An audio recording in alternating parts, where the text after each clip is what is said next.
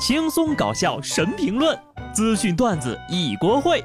不得不说，开讲了。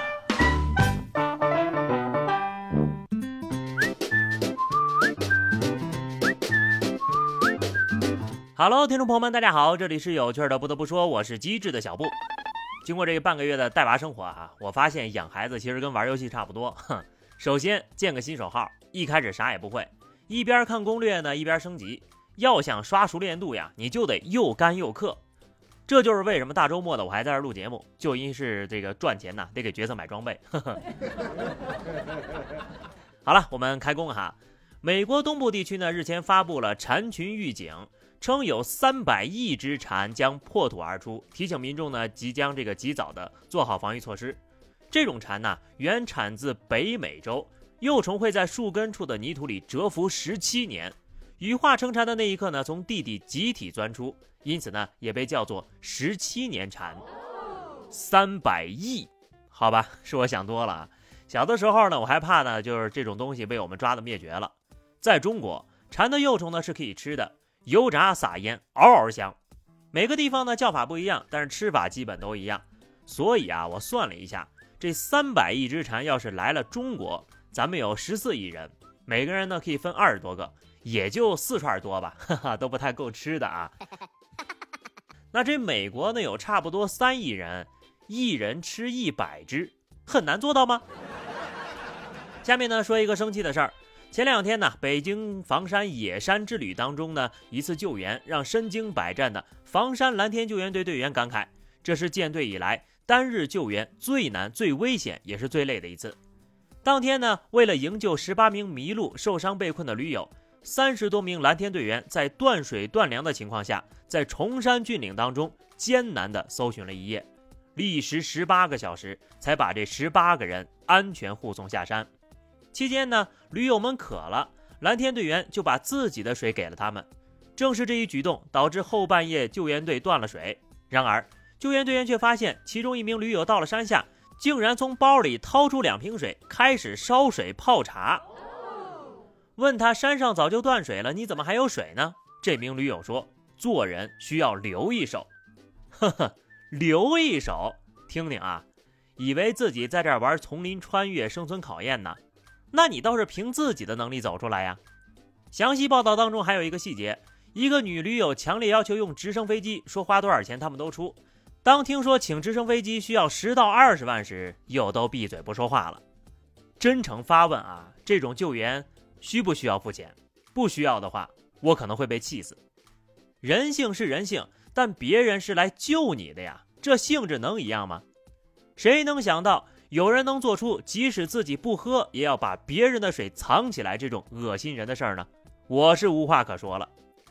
事到如今呢，只能当是救了一只驴，不通人性啊！算了啊，咱也不能侮辱驴。有些人的心肠真的哈，还不如一个动物。贵州遵义一只金毛抓老鼠的时候呢，窜到了房屋二楼的夹层，房屋吊顶承受不了金毛的重量，被踩踏出个大洞。主人无奈道：“这个狗呀是流浪狗。”捡回来喂了几个月，把别人吓着了，还得赔钱。汪汪大队今天没饭吃了。现在狗主人应该知道这条金毛之前为什么是流浪狗了吧？不过呢，人家帮你抓老鼠，你还嫌人家拆家？你关心过他吗？你只关心你自己。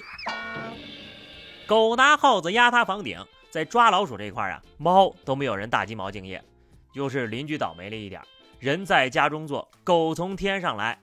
同样是狗，那狗和狗之间的差距呀，也是蛮大的。一只来自云南临沧的哈士奇警犬在巡逻的时候呢，被拍到了一脸抗拒的表情。视频当中呀，这只二哈警犬跟着特警们巡逻的时候，四肢抵住地面，浑身上下写满了，不想上班。不过呢，训导员说了啊，他平时呢是负责搞宣传，不抓人的，否则呀，警察叔叔们也没有安全感呐。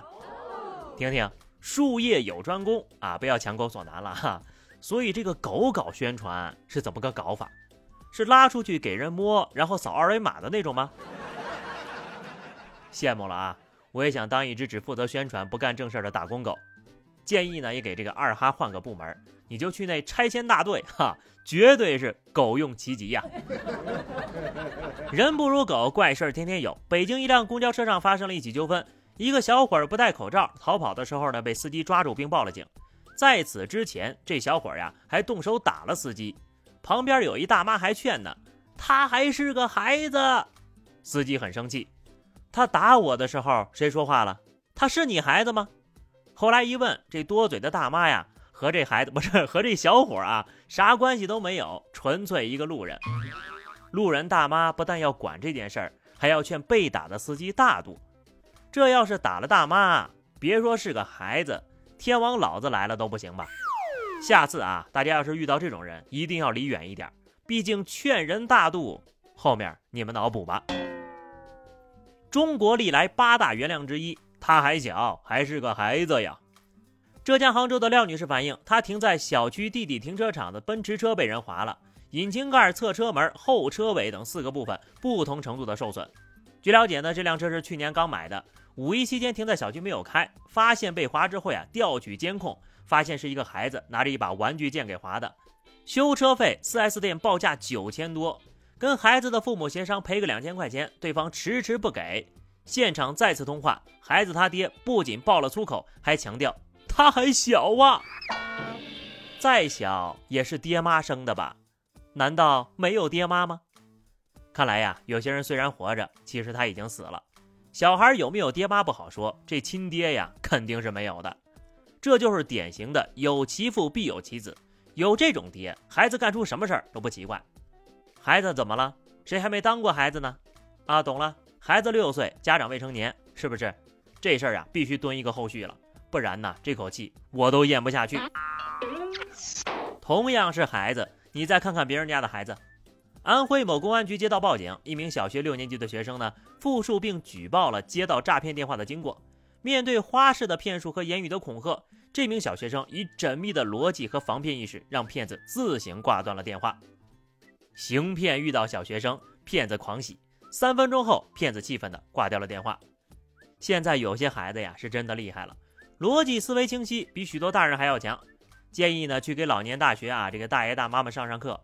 虽然很可能会被说你走过的路还没有我吃的盐多呢，但是这条新闻就证实了，被骗只是个人的经验不够，警惕性不强，和学历着实无关呐。就有些事儿啊，我都快说烂了。可是有些人呢，偏偏不长记性。